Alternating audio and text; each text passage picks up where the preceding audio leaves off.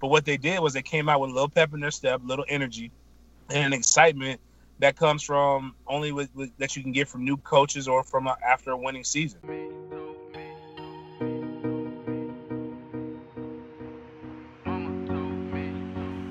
Hey, what's up? This is Peter Ward, aka P Dub, in the house. You know, we're listening to Hear the Spear, presented by Nole Game Day. Go live, go Noles. Hi, this is Charlie Ward, and you're listening to Hear the Spear. Go Noles. This is Terrell Buckley. You're listening to Hear the Spear, presented by Nole Game Day. No Bloody. But perhaps better known as the greatest corner to ever step on a football field, Deion Primetime Sanders. Great Deion Sanders, my brother. What's going on, man? I, I could wake up to that greeting every day, man. That was awesome. Hello, Nose fans. This is former Seminole Derrick Brooks, and you're listening to Hear the Spear, presented to you by Nole Game Day. James Wilder Jr. What's going on, James? Thanks for having me on. SSOD, Florida State or Die, and go Nose. William Bar None Floyd. Gentlemen, what's up? What's happening, guys? This is Logan from Hear the Spear, presented to you by Nole Game Day. I'm here today with Jeremiah Zanders, our recruiting analyst at Nole Game Day, and I'm also here with the James Coleman outside of fifth quarter. How you guys doing this afternoon? Happy Friday. Happy Friday to you, man. You're a busy man. Happy Friday. Doing good. Doing good. You got a you got a busy day right now, Coleman. Yeah, busy's better than broke. yeah, you, you, you went you went from Monday, went to the practice in the morning at FSU, and then you had to go record that night in Jacksonville. Then you came back Wednesday, and then you went back and recorded in Jacksonville Wednesday night. 4 a.m. is what every day out is. My Monday through Friday, I start at 4 a.m. and I end about 12. Ooh, boy, I sleep on weekends. I'm gonna be a zombie Are you- tomorrow. Are you on coffee or what's going on? Adderall? What's oh. happening? Oh, yeah. Exactly. Yeah, like if you've never seen my Starbucks orders when I go on Twitter, like when I go back home to Tallahassee, because I'm from there, I always tell people it's a little bit different. Like I, they judge me. Like I go, mm-hmm. my Starbucks in Jacksonville, they know exactly what I want when I walk in. Nobody judges me. Just make my drink the way I want it. So I'll Yeah. go and I'll be some days I, I'll be like, give me ten shots of espresso Woo, over ice. Jesus. I- and they're like, one person told me like, we stuff. can't, we can't legally sell that to you. I said, well, then give me six shots of espresso in one cup, and then give me four, Four shots shots. in the other one. And then like, but you, you're gonna give, what you're gonna do is give me my coffee the way I want it. I need Exactly. it. That's how I survive, man. That's how I survive. exactly. Well, we can Any, start. by any means necessary. Uh, exactly, exactly. Well, we can start getting into a little bit of this. I was only there for the Wednesday practice. That's when I saw you, James, um, and it was definitely cold. I think it was 36 degrees at the beginning of it. It was very, very chilly. So those wide receivers had some locked up fingers catching balls, uh, but uh, it looked it looked pretty pretty smooth. It looked a little bit different. I was going to note on Taggart first, giving Briles a lot of leeway with being with the offense the entire time, and definitely quarterbacks. I think uh, the second practice, Taggart was more with the defensive side, uh, the defensive backs. Um, for the most part, I saw uh, giving uh, Kendall Briles a lot of um, room and time with Blackman and some of the backups. Uh, and I, what, what what was your like just initial thoughts of the first two practices, James? Um, it reminded me a lot of last year, which is good, and I see a lot of people saying at the same time. But the main thing you want is you want the excitement and the energy of the first day of practice, first couple days. Uh, if people are down based upon what the last season was, you never you can. And then what we heard about the locker room, you could I could have seen those guys come out a little flat, but what they did was they came out with a little pep in their step, little energy, and excitement that comes from only with, with that you can get from new coaches or from a, after a winning season. Um, I saw there was a couple things that I was looking for, and I was looking to see what DK, his what, what his role will be, um, what's going to happen over in the DB front, and then how, like you said, how Tag would be interacting with the offense. And I kind of saw Tag there, but it was very much so the Kendall Briles show, and and I, I'm, I'm excited about that because I know that's one of the that's the only thing that's hindered him from working with Kendall Briles in the past. From my understanding, from what I was told, Kendall Briles would would have, came to Oregon with him. had he not said that he wanted to be involved in the play call. Kendall Briles has got to a, a, situation to where he calls the plays and he runs the offense, and this is way different exactly. than when Walt Bell was here. So. Mm-hmm. It was a different. You got to you see a little bit of Tiger taking the CEO role at the moment, um, and it seems you know it's kind of like a Saban type thing. Exactly, it's, and that's what he needs to do. Yeah, if it if it works out well, then most definitely. Uh, and I saw Kendall Briles too. Uh, whenever they're running uh, 11 on 11s, they were he was not even he didn't even have a sheet out in his hand, uh, just calling off of gestures from his hands and all that kind of stuff. So it's a little bit a little bit different, uh, but it seemed to be moving pretty quickly. Of course, it's the first two practices, so you know some of these guys are still learning a bit. A lot of the freshmen too, and I, I want to get into a couple of offensive uh, things we saw. Definitely from the wide receiver unit, it seemed like Blackman and DJ were connecting uh, a lot and really good. That's probably going to be his favorite target uh, moving forward. Deep ball wise, Terry. Uh, he's still the same as he yeah. was last year. That's going to be their all game long. Mm-hmm. Yep. And even even Keith Gavin too. I know. I don't know if you saw it, Coleman, the on Wednesday, the deep ball to Keith Gavin in the end zone, but it was dropped. But uh, Blackman's deep ball is a threat. Right, and that was what I liked about Blackman last year. Mm-hmm. yeah. And even with tag, you have to have somebody who's willing to that that the defense the threat to throw it down the field. And ironically, every time twelve, or as we call him, him in the fifth quarter, every time every time him actually did what he was supposed to do, good shit happened. Like you can't you exactly drop back, calm the pocket, and then somebody's there deep. So um, Blackman having a, a, a propensity to be able to look for the big play helps, and then also his he has the comfortability comfort level with um, DJ that was there. Like you have, he knows Terry's going to be there deep, and if he's not, he knows that DJ has probably got somebody on skates, mm-hmm. and he can drop exactly. it, drop it down.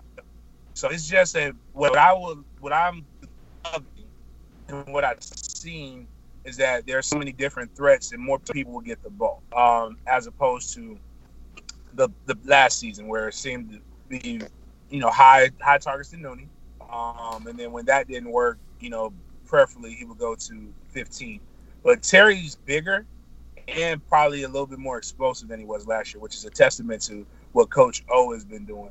And mm-hmm. when I was talking with DK um, off, like when, right before practice really got started, he made a comment about Keith Gavin, which is very true. If Keith Gavin were to ever get confident, he could be he could be major problems for any kind of defense. The problem is, is all it takes is one drop, and he's a mental midget at times. Mm-hmm. Yeah. Right. And, and, and we've seen that throughout his career, where he'll make a splash play.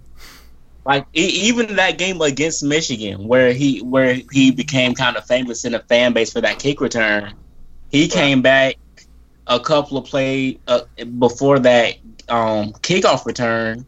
Mm-hmm. I, I, forgot which quarter it was, but there was a deep ball down the um, left sideline and he dropped the pass. Like he was open, he jumped up and he just dropped the pass, and then we didn't see him much for that game. But right. every single every single season, every single snap he plays, like that game against Wake Forest, where he caught that pass on the deep left sideline, he jumped in front of the DB, caught the pass, gave, gave us that win. Like if Keith Gavin doesn't catch that football, we don't win that game. We don't even have a shot to go deep to Tate, like Blackman didn't win that game. Mm. But then he'll disappear for like two quarters, or he'll drop a pass like he did against Virginia Tech in the first quarter, and you won't see him the rest of the game. That like game, it's always there. It'll completely change that game. Exactly. It's mental. It's oh yeah, mental yeah. He stuff. that pass against Virginia Tech, man. It's it's on. It's a completely the it's the completely different, like James said. Mm. And he has that potential. Like he has the potential to be like a second, third round pick in NFL. Still, like he can ball out this season and be a third round pick, second round pick. He's gonna run a four five, sub four five. Exactly, he's gonna run a four five, right? Mm. Irritating, isn't it? It's it is. I want to talk a little bit too about James Blackman and how he looked. Uh, he looked smooth. Like I said, I was only at the Wednesday practice. I don't know how he looked Monday, James, but the way he was read, it's it's such a difference in the practices I was at last year and how Deondre was reading and progressing. Then you go to James Blackman where he's sitting there eyeing. Of course, there's no guys really rushing him. It was really mainly on seven on sevens. We saw a difference on eleven on elevens when the defense took advantage of it. Um, but we saw him being able to make reads really quickly. It's it's just a big difference also with the backups that we saw because they looked out of sorts that entire uh, practice, at least on Wednesday, in my opinion. I mean, James Blackman was making reads, but also finding guys and hit a lot of windows too. Well, let's let's be clear. It was it wasn't best on best. Um, like so, it, and I was talking with um, you know, one of my teammates um played DB back when I was there, and we were just going over things. You're our we're not. It's not the Florida State of old, and that's the thing. Again, what got echoed by the coaching staff when I had some sidebars with them is that what we thought we got last year was actually I'll tell you we got a Wraith with a with a a 2000 Dodge Charger in it. Like Mhm. like it looked really pretty, but we didn't like we didn't pop the hood and like really evaluate these recruiting classes and and who was still here. But that's neither here nor there. But our ones are very good. Our twos have to get better.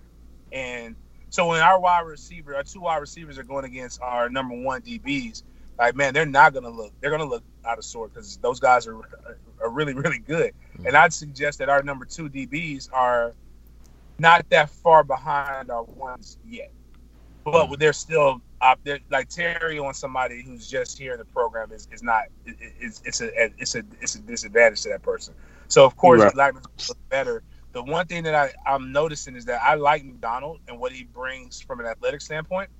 He's got to get used to not just going up against the, the scout team. So like now it's, it's a lot different when the guys are playing with live ammo, as well as um, Jordan Travis, who just looks like he's never seen that kind of speed. Right, So that's exactly. what I, that's the the big difference. And let's be honest, like you've got Blackman who has been a number one. He's been a starter. He has the confidence, and he's.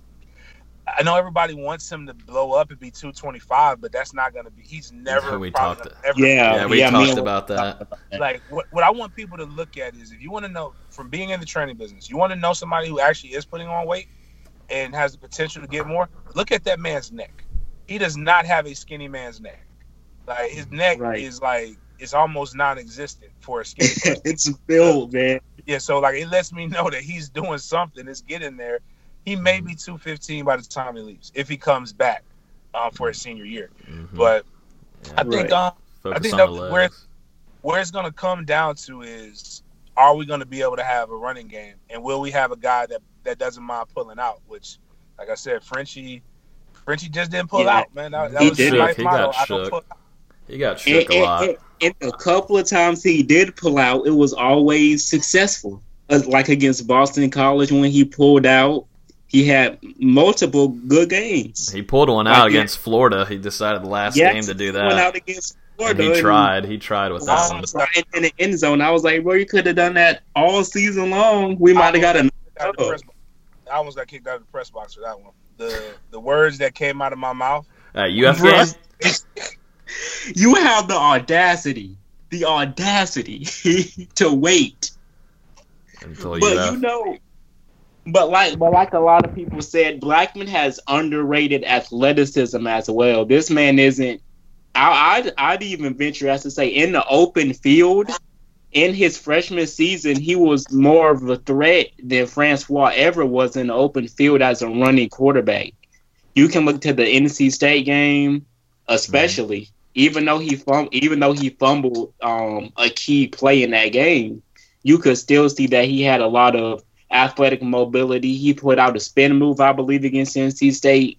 Like the dude isn't a stick figure back there. He can move now. He can move. that, fu- that fumble was also a hell of a play by chubb by a first round draft pick Mm. Yeah, Chubb- exactly. That was Chubb as well. Good point. Um, and, and him not having any awareness, like that, he was that was his no, that was his first game as a starter. The first week that he took one reps. So I, I gotta Right. tell people, I played as a true freshman. It's not high school. I, I can promise you that. Like so, what you did in high school, you learn you- you learn after a couple games that you can't get away with that. But I think the quote somebody who I hate quoting, but it was such a dope quote. Um, the quote Dan Mullen. I don't need a burner. I need a. I don't need a guy who's a great runner. I need a guy who's a willing runner, and that's all you Oh. really need is somebody who you, you don't need 25 yards. You need you, really if you get seven and it's a threat, that's what you want. And we, look at Herbert in Oregon. Herbert's not a burner. Herbert's a guy who just if he can get you some yards, he can extend plays. That's really what you want. You want your quarterback throwing it. To use another quote, Right. um, what I heard Kirby Smart tell, um, you know, the Florida fan base who they the, the commit that they never had that they felt was coming there. Um, and he um he A little bit of shade. A that little bit of shade. quarterback in the SEC doesn't need to run the ball more than five times a game Mhm. and and 3 Mhm. of those need to be designed runs. And when he told him that, it's like you don't need you don't you don't need your quarterback having 10, 10 carries. That's not conducive. That's why you have Laborn, and that's why you have Cam Akers and Mhm. Grant.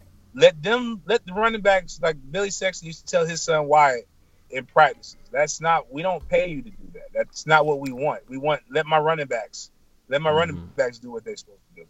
And those are guys. Those are some guys I like too in, in the early on practices and shorts. I wanted to see what Laborn looked like when he was Mhm. running. He looks pretty good. I, I I heard that there was a limp. I didn't see any other. I limp, didn't see it either. I, also, No, I also noticed that Yeah. the boy is jacked. I don't know. they're doing something over there. Yeah, he looked good. And then Yeah. I also noticed that Cam Cam looked more like what I saw his freshman year. Like so hopefully he lets the game come Mhm. to him and he doesn't try to, you know, do stuff that's too crazy and we don't we end up not having a run game. But did anybody Exactly. else notice that Ren that Clements sounds like he's batshit crazy? A little bit. He I went. looks Straight, that shit crazy. I went he straight looks over to and him. he sounds like he looks. I went straight Yeah, I over to see "Those- him. I was like, wow, I, I didn't know what his voice was going to sound like, but I I imagined it was going to sound just like that. Uh-huh. Um, I went is- straight over there to see him. I just wanted to see how his coaching uh, was Yeah, and yeah. his ba- vocal. Based off what I've seen, I love his style. His style is very direct, very approachable, very teachable, and he gets and he's very quick. Like you do one rep, and then he immediately wants you to do another rep. You Right, I do know. one rep, he really wants you to do another rep. It's Mhm. boom, boom, boom, boom, boom. He was they were doing they were doing some reps on the board drill on Wednesday's practice that I got some film of, and it was five rep. It was five um five um, reps in a set. So you go drive block, jog back immediately. Which um I like doing drills that are going to be reminiscent of what you want to do on the field. So uh, with the hurry up, you need to be able to do it perfectly, and you need to be able to get set. And that's something else that I noticed. Monday's practice a lot of flags mhm. for um you know not um not lining up properly. No false starts, which was amazing. Um, but not properly illegal formation, illegal shifts. Um, Wednesday's practice a lot less of that, and we Mhm. have to be above reproach. But one thing that most fans most fans don't really follow football. I've learned that, and they don't follow the university like they do, and they think that all of this stuff is a one off. And if you go back and you look at most teams that run spread or a hurry up concept, one thing they all have issues with is illegal formation, illegal shift. So Yo. that, you need to clean that up, especially if you're going to mix in false starts. It's a lot. And that is uh, um an Achilles heel of that Browns offense. Even when he was even when it was Art at Baylor, they had a lot of flags. They averaged about seven, eight, nine flags a game, and it was mainly those procedural penalties. I was covering up the offensive line if you're a wide receiver or tight end, lining up off line scrimmage, false starting, things like that. That we had a lot of issues with last year. Even but Baylor- game, yeah. 50, 60 points every game. So they didn't really mind those penalties. They they won't mind the penalties if you're putting up 40 points a game, Mhm. which is the overall point of the offense. Offensive line wise, I saw Clements being focused a lot on Dante Lucas too. And I know I was texting you a little bit about it, Jeremiah, during the practice. And, you know, you kind Exactly. of, when I played ball in high school, there was a lot of second team guys that have the potential to start early on and whatnot. And having a coach focus on, you know, a guy like that is uh, is probably a good chance that he's going to get a, a good amount of playing time early on in his career at Florida State. Yeah, he didn't come to sit the bench. Mm-mm. Um, none of these guys came, and even the guys are going to sit the ball. You have to get what when when when Florida State had the culture that they're supposed to have, and what, and what the difference between Clemson, difference between Alabama, if you, and again, to quote my man John Heron, um, aka Coach Hova, if if the player can't help us beat Clemson, Alabama, Georgia, or Florida, we don't need to recruit their ass. And Thanks. what happens is those schools bring people in, and the ones in the coach's job is to make sure that the backup are prepared to be able to replace. As a guy who was a former starter, I never wanted to play 85 snaps in a game. That's what we average. That is a lot of snaps. Mhm. I would like to play 55 to 60. Because if I play 55 to 60, that means I get to go talk to the girls in the stands, take my shoulder pads off, just wear my jersey, and I'm out here coaching. I did 20 You ta- uh, You were talking to girls. You had that game. You had that game in you. man, 2013 vibe. Trying to- Playing hangman on the sideline. I feel you, James. I we feel played you. Wake For- we played Wake Forest one. year. It was a noon game back when people actually went to noon games, and it wasn't seen as bad as it is now. I had my entire night planned. I was about to say, were you planning your night there? Yeah, Oh, by the middle of boy. the third quarter. I saw the girl that I liked. I told her what club we were going to. I had talked to my man, Big um, Marcus Farland, who coaches at um.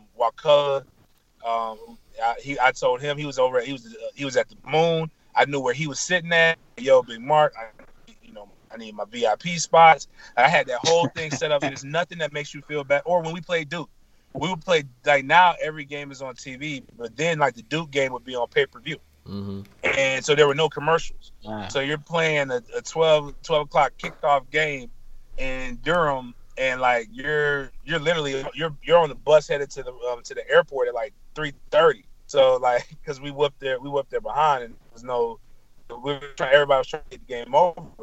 So I mean, so those are the games you want. Like you want you if you don't, but if your twos aren't prepared, you could get a lead, and then you're over there relaxed. The next thing you know, you got to play because the twos didn't do their job.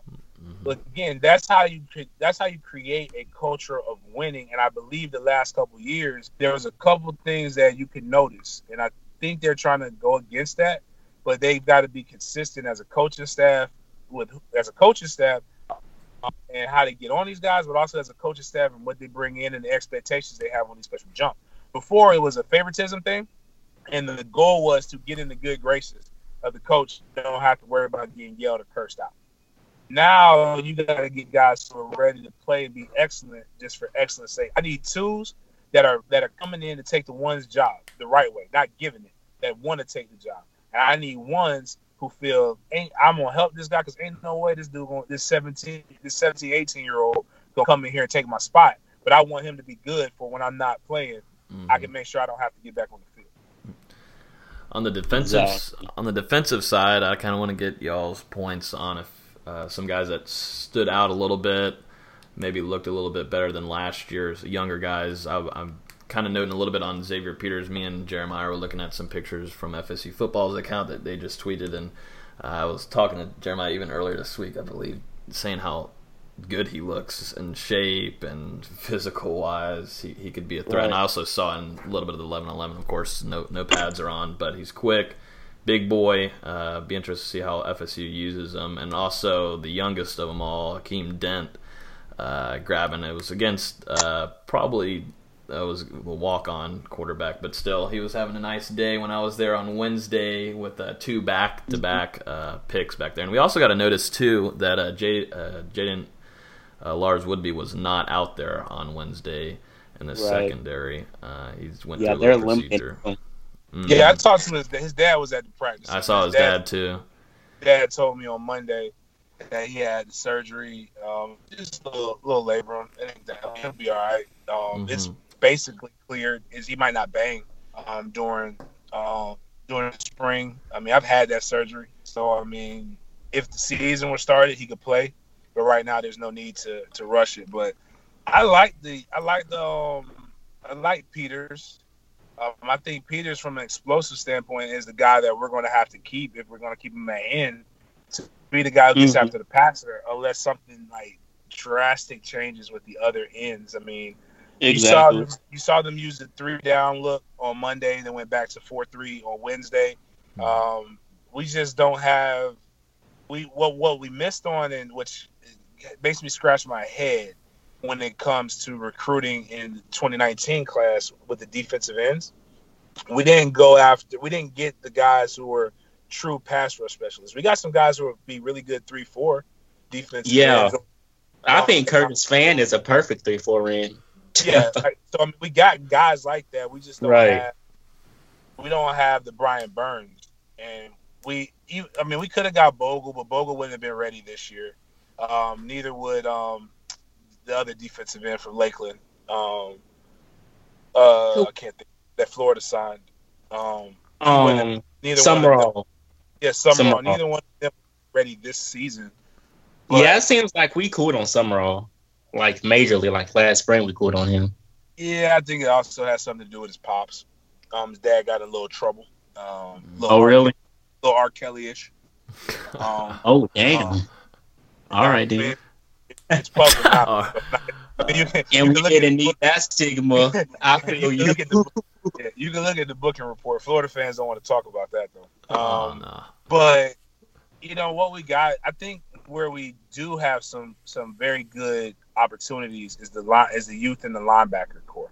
So I Yep. think if we get these guys ready, if um Deloach comes in prepared and, and if I have anything if, like from what his dad tweets and retweets, it looks like he's working out every Yeah, he's working. Him. Yeah, So that hopefully family.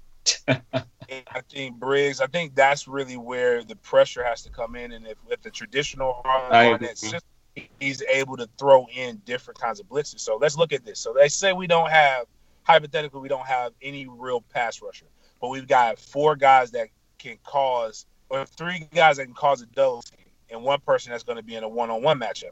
Now, when you bring that guy, when you blitz that guy, you have one free person. That makes the quarterback have to get rid of the ball quicker. And what when I did my breakdowns last year, um, Harlan Barnett, I called it the house defense. It's like gambling. The house always wins. He's going to Right. force you to throw the ball to a place that there isn't a high percentage. Like only certain quarterbacks should be able to make that throw. Last year we weren't able to get any pressure, so they just chunked deep, and our guys were beat deep. But if he can make people have to throw the check down to the sideline, we've got the DBs that could be able to out that can athletic somebody. But we've got to be able to throw in a a different type of blitz, a five or six man six, six man pass rush, and not and, and get there, like not have people get blocked. Right, actually get a pressure exactly. And I think Peters is line though great. is Marvin Wilson. Marvin Wilson is is is a is a Quick. that's Oh, Marvin Wilson, he's he's Quick. it. Yeah. Is it? He's more. He was more athletic when I went to practices last year. He was more athletic than any of them, even if they were thirty pounds less than him. And, And I mean, Coop, Coop is weird because Coop reminds me of Vince Wilfork. Vince Wilfork in ten plays will give you three amazing plays where he's unblockable.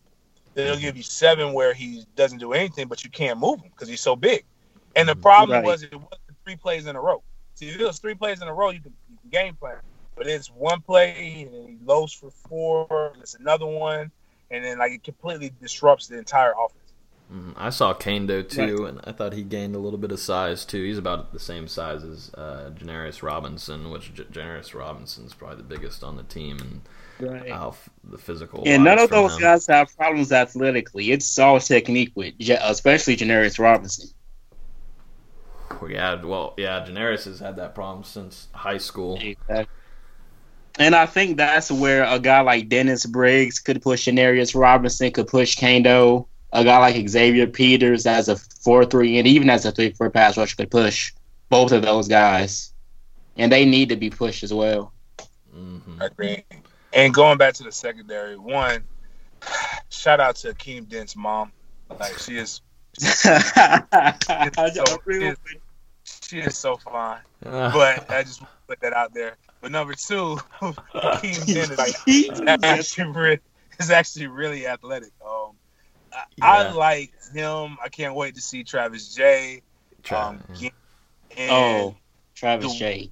Please. the person the person who I think is going to really break out um, that everybody should. I, I said this last year and it didn't happen, but I'm gonna go back and say. Um, I think um, Nas um, is going to be good. I think you know who they've got him at just makes sense. Now we have you know we have a linebacker who can actually maybe cover, and then Hey, yeah, I love that.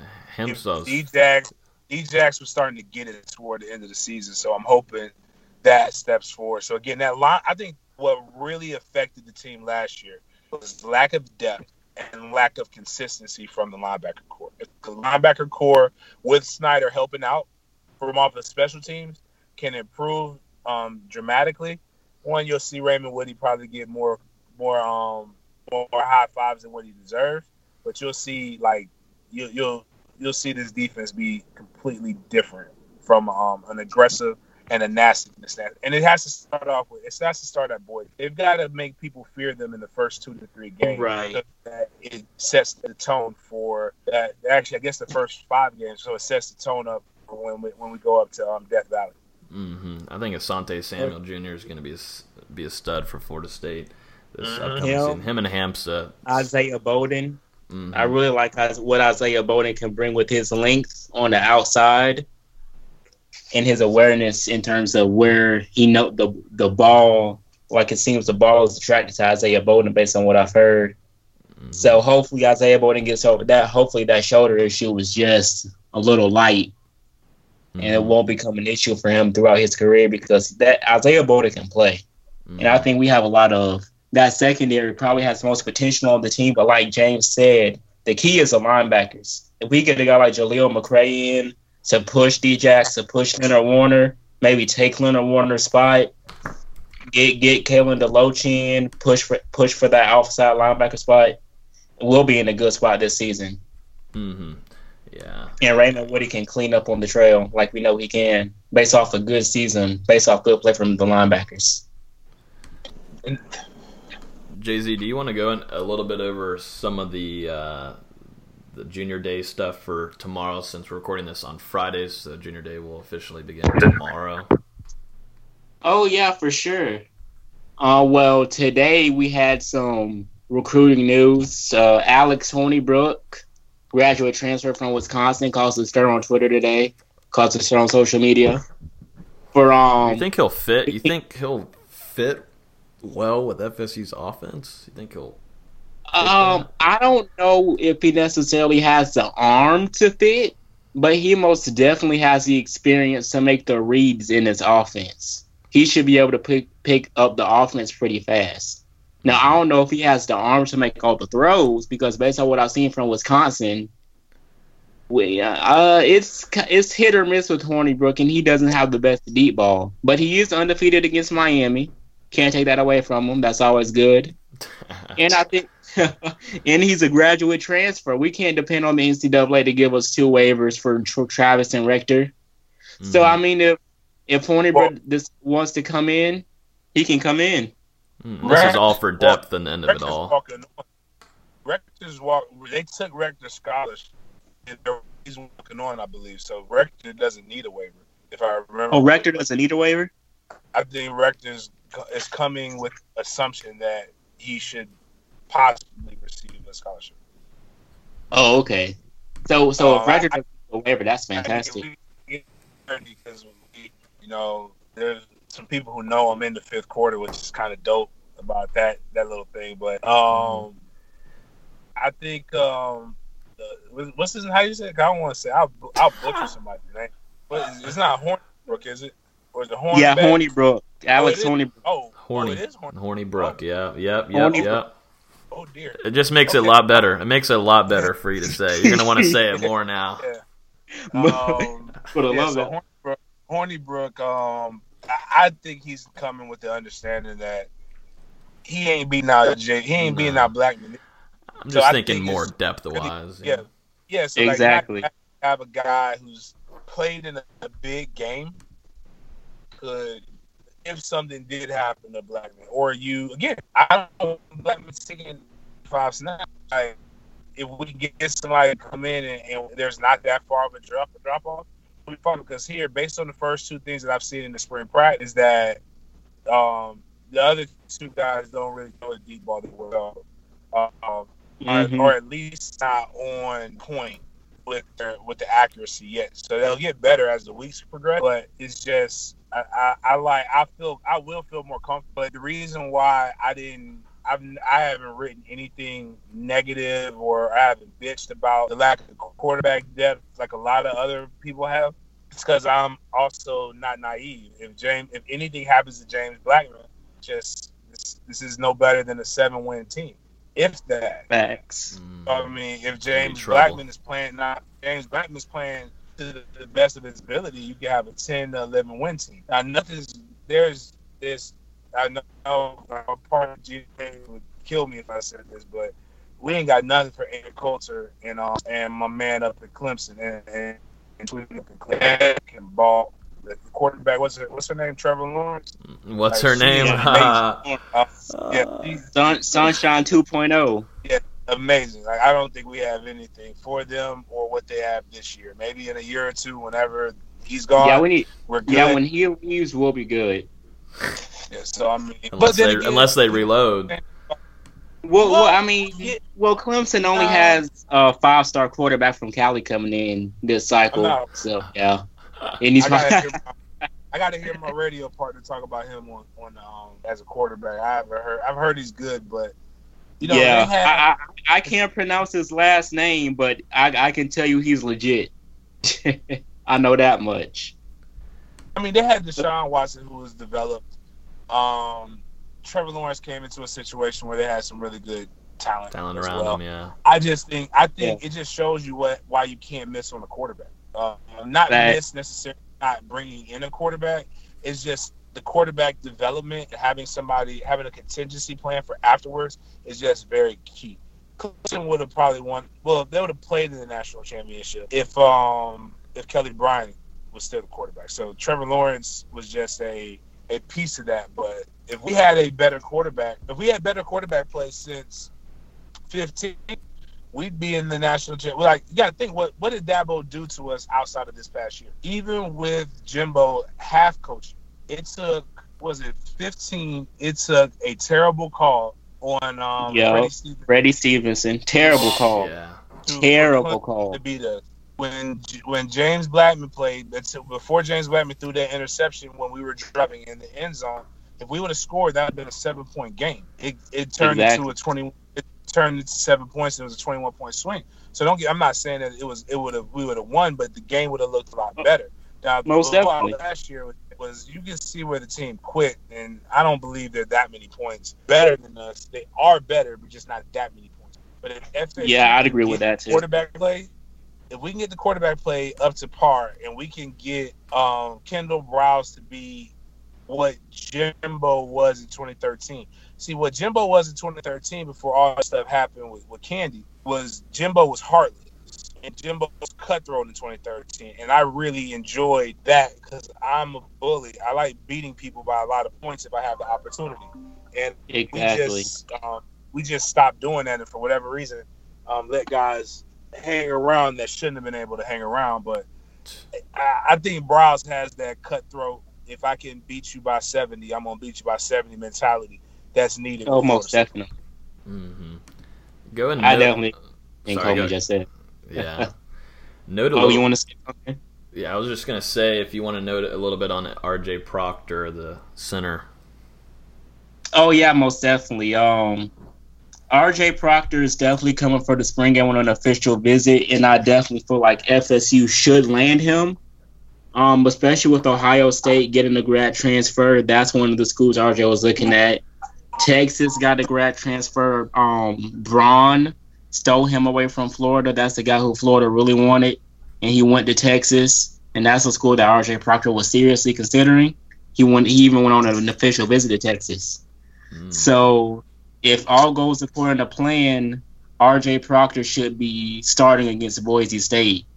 To be honest, Nice. um, and and he's a and he's a good guard from Virginia. He didn't start every single game at Virginia, but he's definitely good enough to where I wouldn't be I would be shocked if he came to FSU and didn't start every single game, considering health and all those other factors. hmm Um, let's see who else. We had Josh Griffiths on campus today, the for, the former UFD commit.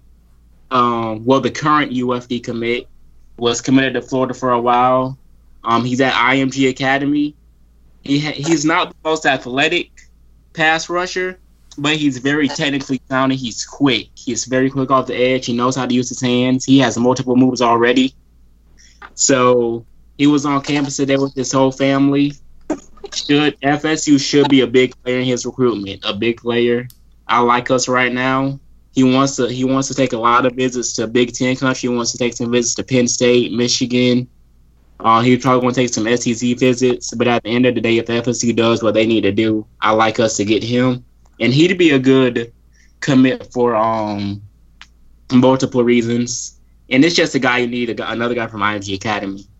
Now, tomorrow is a junior day, huge day, second junior day of the cycle so far. To now a couple of commits. Jeff Sims, like James Coleman already told you guys, he's going to be there. Jacquez Robinson, current Bama commit, is going to be there. He's been blowing up this offseason. Um, look out for Lawrence Toafili. He's he he's a stud running back. Has offer from the who's who, four star guy. Um, Florida State loves him. He Florida State um with his dream school growing up. So anytime he's on campus and you have one of those dream school guys, maybe look for him to commit. We have some Miami recruits coming. Marcus Fleming. I love Marcus Fleming. He's a slot wide receiver. Put, and he's put him the- on IHOP. Put him on IHOP. Put him on IHOP, yes sir. Man, I love and and once again, Ron Dugans is doing a lot of work on these Miami wide receiver commits. Ron Dugans is working Brian Robinson, um, who's a top 100 player. Brian Robinson's a stud. Ron Dugans is working him, and he's working Marcus Fleming.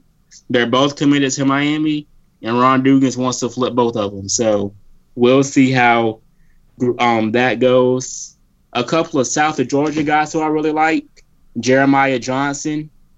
He's um and these guys are went to the same school that Trezmen Marshall went to. So the the um linebacker we were in it for last year, but he ended up signing with Georgia. These guys are from the same school. Jeremiah Johnson, he's like six seven. He's built. He's like six seven, two twenty. Has really good film. Is a guy you can throw it up to in the end zone. Very athletic. Can pro- will probably be a tight end at Florida State, but he's very athletic. And one of his teammates in 2021, Tyler Moorhead, he's going to be a blue chip guy. He's going to be a guy who's going to be like a mid four star. He's going to have offers from FSU, Bama, Florida, Georgia. He's one of those type of cats. Mm. And he's on commit watch because Florida State loves him and he loves Florida State. And if Florida State offers Jeremiah Johnson, he's on commit watch as well. So some some South Georgia guys. Uh, Jeremiah Johnson, that's the kid who has the had the thing that go went viral with him dunking in the game. I, be- I think that was someone else. Okay, I know No, another. uh, the kid who went viral was Richie Leonard. Okay. That that that's the offensive lineman. Even though, but even though Richie Leonard isn't coming tomorrow, but he's coming for a spring practice later on this month. And anytime Richie Leonard is on campus, I'd consider him to be on flip watch. Just so you know, he loves SU. Um, and I and I really don't think he'd go to Kentucky over FSU. Kentucky's where he's currently committed. I don't think he'd go to Kentucky over FSU, especially now that we're pushing for him. Um, I know a lot of Nole fans want to know about the offensive line. A lot of offensive linemen are coming. We have, um, like um, James already told you, Bradley Ashmore of Vanderbilt commit is coming up. Zane Herring, FSU's favorite offensive line prospect this year, seems like, especially in the fan base. Um, he's coming. So anytime Zane Herring is on campus, that's a commit watch. Um, Tate Johnson, an offensive lineman from South Georgia, he's coming. He's the guy FSU really likes. And, and if they offer him, they'd be right in the mix. Marlon Martinez from St. Thomas Aquinas. He's a stud offensive lineman. He's a four star guy, has offers from Florida, FSU, Miami, Alabama, Georgia. He's a stud, so it's good to get him on campus. Um, a couple of South Florida guys, jo- Jonathan Dennis um, and Jose Mirabal, both um, already have FSU offers. Both are offensive guards at the next level. They should be, um, well, I don't know if they're at the top of the board, but I know that they're being very, they're in consideration for FSU. I don't know how Randy Clements scores look right now, but Jonathan Dennis and Jose Mirabal probably are going to be top targets. But Randy Clements is also targeting a lot of Texas kids. We probably have to have a very good season to get any of those Texas kids that Randy Clements is targeting right now. He sent out like 10 offers to Texas offensive line prospects. Hmm. So we'll see how that goes. But those, those are those Texas kids, you're probably looking at them visiting during the summer, during the season, after the season at this point because Randy Clements needs to work some inroads and coming from Texas to Tallahassee, that's a long trek, that's a long drive. Uh, let's see. We have some UF commits coming. Mor- Morvin Joseph, a defensive end. He's really good. He's a four star guy. Can come off the edge. Committed to UF while visiting FSU, so the door's open. Gervin Dexter, who's an absolute stud. He's a top 50 guy. He's like 6'7, 260, 270. Ri- Bill, he's been killing the offseason circuit. He's making it look easy out here. And he's the one FSU wants to flip. Quite simply. I mean, he's a baller, and FSU wants to flip him. Uh, let's see someone else. A, a local guy like Amari Harvey, a 2021 safety. FSU really loves him. He goes right to um the school Amari Gaynor went to, right to Florida State University High School. Child, Uh, Charles. Uh, Martin with Check. child. Uh, Yes. That's my, Don't put that on my alma mater. hey, now that's my alma mater too. What's going on here? No, T Wolves, baby. no, Not on man, Florida no, State, no, yeah. No, I'm a, I'm a FSU. I'm You a high, you school. FSU high, yeah. oh, you Yeah. FSU High, yeah. Those the guys that come from Florida High that play in Florida State tend to have really good careers. Just saying. Oh, really? They do that? Did Man, they I- really? I don't. You got Brandon Jenkins. You got um um some. Or you some- can just give Ronnie Harris. I mean, Ronnie Harrison went to Alabama, but you know, you know what was so funny about that? That But Ronnie was- Harrison was that- going to stick. strange. You know that Ronnie Harrison was going to stick with wanted to go to Florida State if Pruitt was staying there, and so it would have been Ronnie Harrison and or that's at least what Ronnie told me. Well, a lot of the I grew up with his brother, and we're in a Facebook group, and like he he used to annoy the hell out of us about Ronnie. He used to be like, "Little bro, gonna do this," because like he his recruitment really heated up this time of his you know his going into his senior year. He was North Carolina commit, um, if I remember Right. correctly, and that's where he was He headed was. until Bama came on strong, and and he was really wanting FSU to kind of get up, but it was this guy from um that that, that you know just a little little five star prospect by the name of Derwin James that you know they that essentially played the exact same position as him. And I remember telling my brother, I'm like, you gotta do what's best for you and and his family, not worry about FSU shit. If Bama recruit me, I'd have went to Bama too. It's- you know, he's amazing. He's Bama with the is Jaguars now, so he's doing good stuff. They just want to cut somebody because of him, because that's how highly they think of Ronnie. Yeah. If we could just keep Ronnie from um, walking out on tabs at strip clubs in London, um, you know, life would be a lot better. He'd be a good safety at the next level, huh? He he he showed some good potential for the Jags last year, though. Yeah. Like, Uh, he's gonna be. that I mean, y'all released Tashaun Gipson. Ronnie's time to step up. Oh yeah, we were. It was like, but so everybody but Blake, but I, I'll- Everybody but Blake. oh? I mean, the recruit stuff seems to be going well. I mean, we got the cool thing about this is the people that are committed are committed in recruiting, and there's a lot of buzz, and there's Yeah.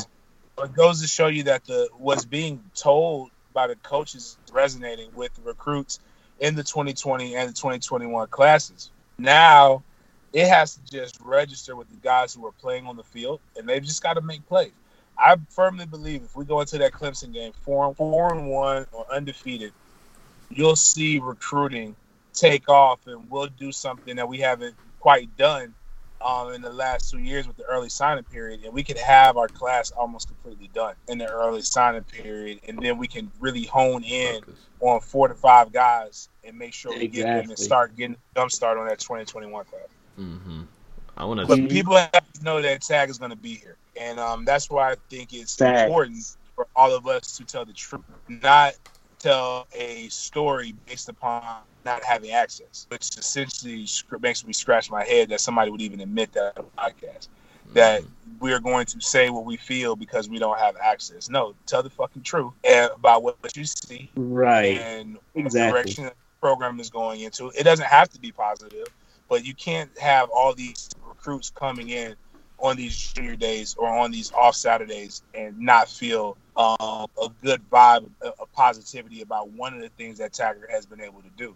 And had a dad not, and this class would have been better had a couple dads not kind of really put their foot or, or stepped in place of the kid and forced their kid to go elsewhere. Not complaining, not gonna not gonna judge anybody off of this. But if you have Nick Cross or Sam Howell's fathers um, step back and let their kids make the decisions that they want to have, this would have possibly, possibly been a top ten class. Mm-hmm. And to a lesser extent, William Putnam's parents were kind of making him open up his mind towards the end of the process as well, because William Putnam wanted FSC, but his parents kind of convinced him that Clemson overall was a better fit. And as a parent, it's it's fair to do that. It's fair, especially especially when um it seems as if there's chaos going on. But you know, as James said with Cross's dad, that wasn't anything to do with the football team or how they looked or why they looked as they did. That was really personal between Nick Cross and his father. So, yeah. but we still signed one of the best DB classes in the country. And Florida, in this Florida State, we're always going to get DBs. Um, and we got in a, and Kendall Dennis. That's another guy I want to point out who's visiting tomorrow. He's a guy who blew up. Same school as Brendan Gant. Same exact same same backfield as Brendan Gant. Mm-hmm. And Brendan Gant probably t- really caped for him. And when you turn on the film, you see why this man has excellent ball skills. He's quick to the sideline. So he's the guy who has offers from FSU, Miami, uh, Florida, Georgia, and, he, and he's gotten all of these offers within like the last two weeks. Like in the past two weeks, he's gotten all of his offers. Basically, he's a um, quick riser. He's going to be on the scene. He's probably a four star guy. Another South Florida guy, Keyshawn Washington, former Miami commit. He's coming. He likes FSU. Telly Lockette, another Telly Lockette connection right there with Keyshawn Washington. Chris Jones, an underrated defensive end out of Central Florida, has his film is good in terms of his pass rush, but you can see he's a little weak and he doesn't have the best run defense. But as a pure pass rusher, he's excellent. And there was some video of him um, from the Rivals camp the other day that really impressed me. He's really quick off the edge. Um, Jamarcus Johnson, he's been at FSU for every junior day, it seems like, for the past like two years. He's a South of Georgia guy. He's long. He's like six 6'4", to be a safety. Um, so have- he's always mid watch. We're giving we're we could just have a whole recruiting pod. I think we're gonna give you just a whole recruiting podcast every week to recap some of these FSU fans.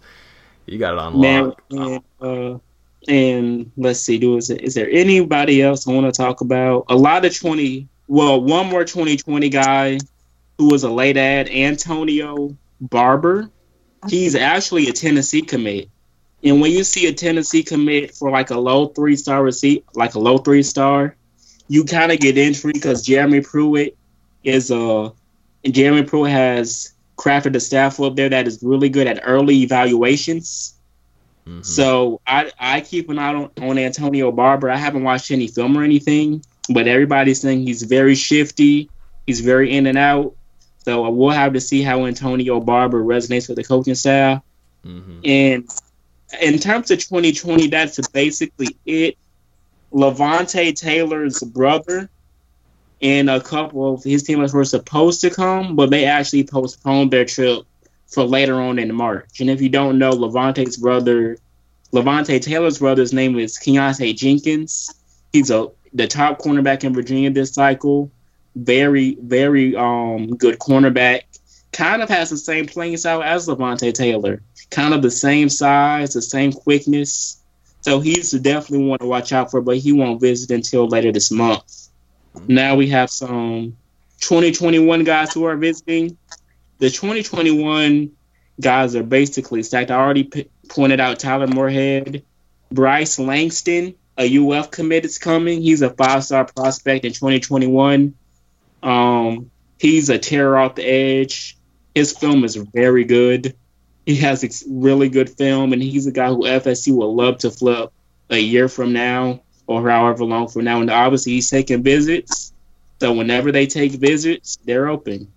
Another UF 2021 commit, um, Travante Rucker, a wide receiver. He's a very good receiver. He's a four-star guy. I really like what he brings to the table in terms of his athletic ability and his size. He's like six one, almost six two, and he really knows how to use his size on film. For a 2021 guy, that's very impressive. So FSU would love to flip him. Uh, let's see, we got um and a couple of D tackles from the 2021 class as well. Uh, if I can get their names up. Yeah, bounce out a lot of the key guys. So then we can get Coleman because this this is a busy man. Coleman, I know Coleman's got something. To do. He's he's I think he's driving right now. Yeah. This guy. Yeah, bounce out a Uh, few a few key guys, and then we can. There's like a there's like one or two more 2021 guys. Let me get this list up right quick. What's your What's your thoughts though to end it right now? Just your first initial thoughts, uh, Coleman, on the end of the first uh, two open practices to the public. I mean, everybody looks good in shorts. If you look bad in shorts, then your team is trash. Um, so we want we we got that. um, the main thing is is what I looked at is how guys what what spirit and what kind of pace the guys are, are having, and it looks it looked a lot more organized than it was the year before. Yeah, And I think that's been the main the main thing on Taggart isn't it, it really isn't a critique on Taggart. It's all about what the look. It's all look. It look they look bad. They look like this. They look like that. And what it looked like was guys mm-hmm. knew where they were going and they had good they had intentions on making plays or, or the effort was there. It didn't always happen, but it was and it's we'll know more when I get some reports from how this how the first padded practice went. We'll know more next over the next couple weeks uh, when we start seeing film release and and the coaches talk about it or we're able to talk to certain people about who stood out and what. But in without pads, the people who tend to look the best are defensive line, defensive line, and wide receivers because you can't touch them. Uh, you can't really put your hands on them like you can when you get full pads. So the people who needed to look good look good, and at times there were some some very bright spots in the one on ones that I saw. Um, one guy in particular that gets bashed a lot. I, like I like I like some of the stuff I saw to Juan Williams. So when I'm looking at guys who people have um, said negative things about, like Juan Williams, Keith Gavin, um, even DJ, um, with some people suggest his attitude wasn't great. When I look at what, what these guys look like the, the two practices that I went to, I really um, and even Levonta Taylor, like um the, the the place where he's at right now, he seems to be in a much more comfortable spot. So if they got if these guys can over the course of 15 practices put this stuff together, put on a good show, and then really just use this momentum to to do something to show us all something that first week that that fir- that last weekend in August, Labor Day weekend, coming going into Labor Day weekend, then I think we'll have um, we'll have a fun season. Uh, two two really lackluster and bad and pathetic seasons for FSU football, which most of us are not used to. Um, have put the fan base in a in a bad spot, a very negative spot. I think we could tra- we could transform everything if we continue to stay focused. What do you have, Very Jay-Z? What's your take? Well, I basically agree. Um, even the even the little snippets we've been getting from the um the chase program and now the first two days of practice, you can see there's more buy-in. Especially Stanford Samuels even did an interview where he said it's a we it feels different than last year. And by and by when a player says it feels different, to me that just says more players are buying in to what they're being told day in and day out. And that's the key. As long as there's buy-in, that you're going to have the practices are going to run smoother. The coaching is going to be better because the players are reacting to the coaching in a more positive light. So as long as we have that, we're going to have good, a good team. as long as the offensive line can progress under Randy, Randy Clements, because that's really the key. Because Randy Clements needs to get the offensive line just average, even slightly below average, and Cam Akers can still get yards. Anthony Grant can still get yards. So that's really the key. And if, and if Cam Akers and Anthony Grant start eating, then the whole offense is going to open up, and we're going to be putting up 30, 40 points a game against this ACC competition Hmm. and against Boise State. So that's all we need. And then if we're doing that, recruiting is going to explode. Recruiting will be an afterthought. It's it's going to be that crazy.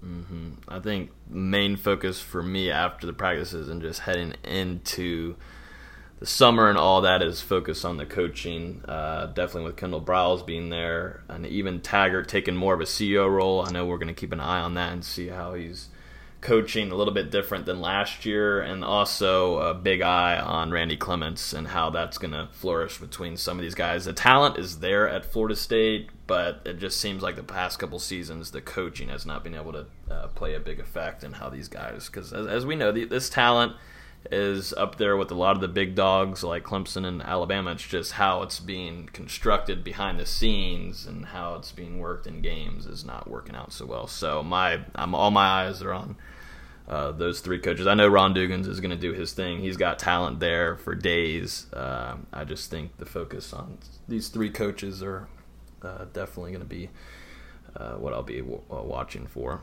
But uh, I think I'll probably do. it. I think we got an hour on here.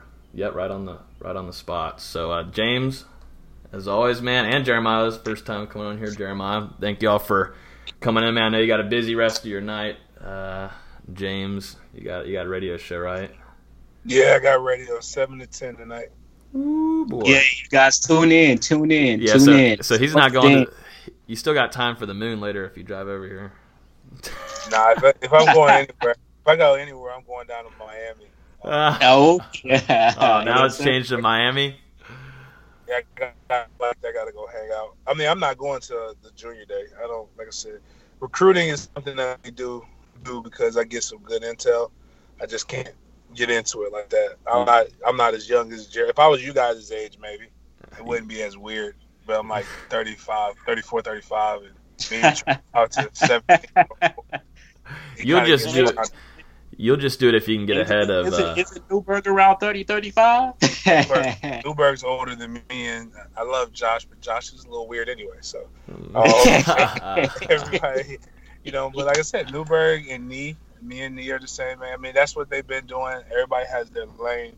I just, like I said, I, I don't you'll really have common with these guys besides unless I trained them. So, and if I could, if I you'll could, do it for rivals. You'll do it if it's to piss off rival fans. Yeah, Oh, for yeah, sure. I, I will if it, if I, c- yes, I will. I, Ah, see, there you go. Yes, sir. That's when the focus you starts know coming up. loving that Beck, how that Beck scoop affected them. yeah, yeah, they were really mad. Like they're- that, they, that, they that- were triggered. really That was- mad. that was funny. I'm like, y'all mad at like I see the kid every day. Like I mean, like I promise you, like, like and then what made it worse is that my partner, who is a Florida fan, when he came out Right. and told the truth of the matter, that Florida really was Florida wasn't even second. I didn't know that. If I'd have known that, it would have been out. It would have been even worse. Exactly. But but Stanford actually finished second, and Florida just like I told Florida fans from jump before I knew about the Georgia offer. Like Alabama was recruiting him again, like a, like a like the girlfriend that you let slip away, and you mm-hmm. thought you still had a chance. Like I mean, I think they did everything but send flowers. I mean, Saban actually recruited this guy. Like Saban don't recruit Right. anybody. Hey, but I mean, Saban was sending the text messages and calling and, and pleading. Mm. And then and then the Miami guys, oh bless their hearts. Text, They tried. Dan, Dan Nino's tried, didn't he? Tried. I- I've got text. See, the problem is, is that's why I tell people I'm not a pet. I'm not as petty as people think I am, because I have the text messages and the um and the emails from from the from the rival coaches, so I know Uh-huh. I know what was said and I know what people think, and I'm like, oh my like, guys, don't let me, don't make me. These Miami guy fans who think they're big and bad, don't make me post what your head coach was begging and what I see. Like if by by y'all being, I know. See, the difference is I know Manny. Manny was our Manny was an assistant videographer at Florida State. People forget about those things. Um, So like Mm-hmm. yeah, you got a little remember- connect in there. you know, it's Right. not like Manny is not a big badass. He's he, he can be a good coach though. I hope the best for him as long as they don't beat Florida State or win an ACC championship. 'Cause I like being able to talk about that. Yeah. Yep.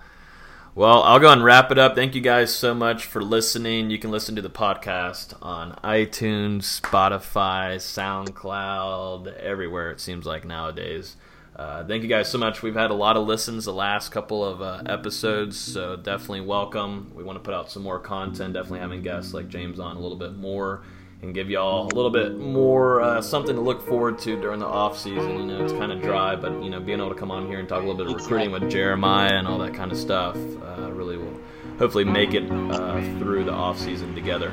But uh, thanks guys for listening, and we'll talk to you during the next episode.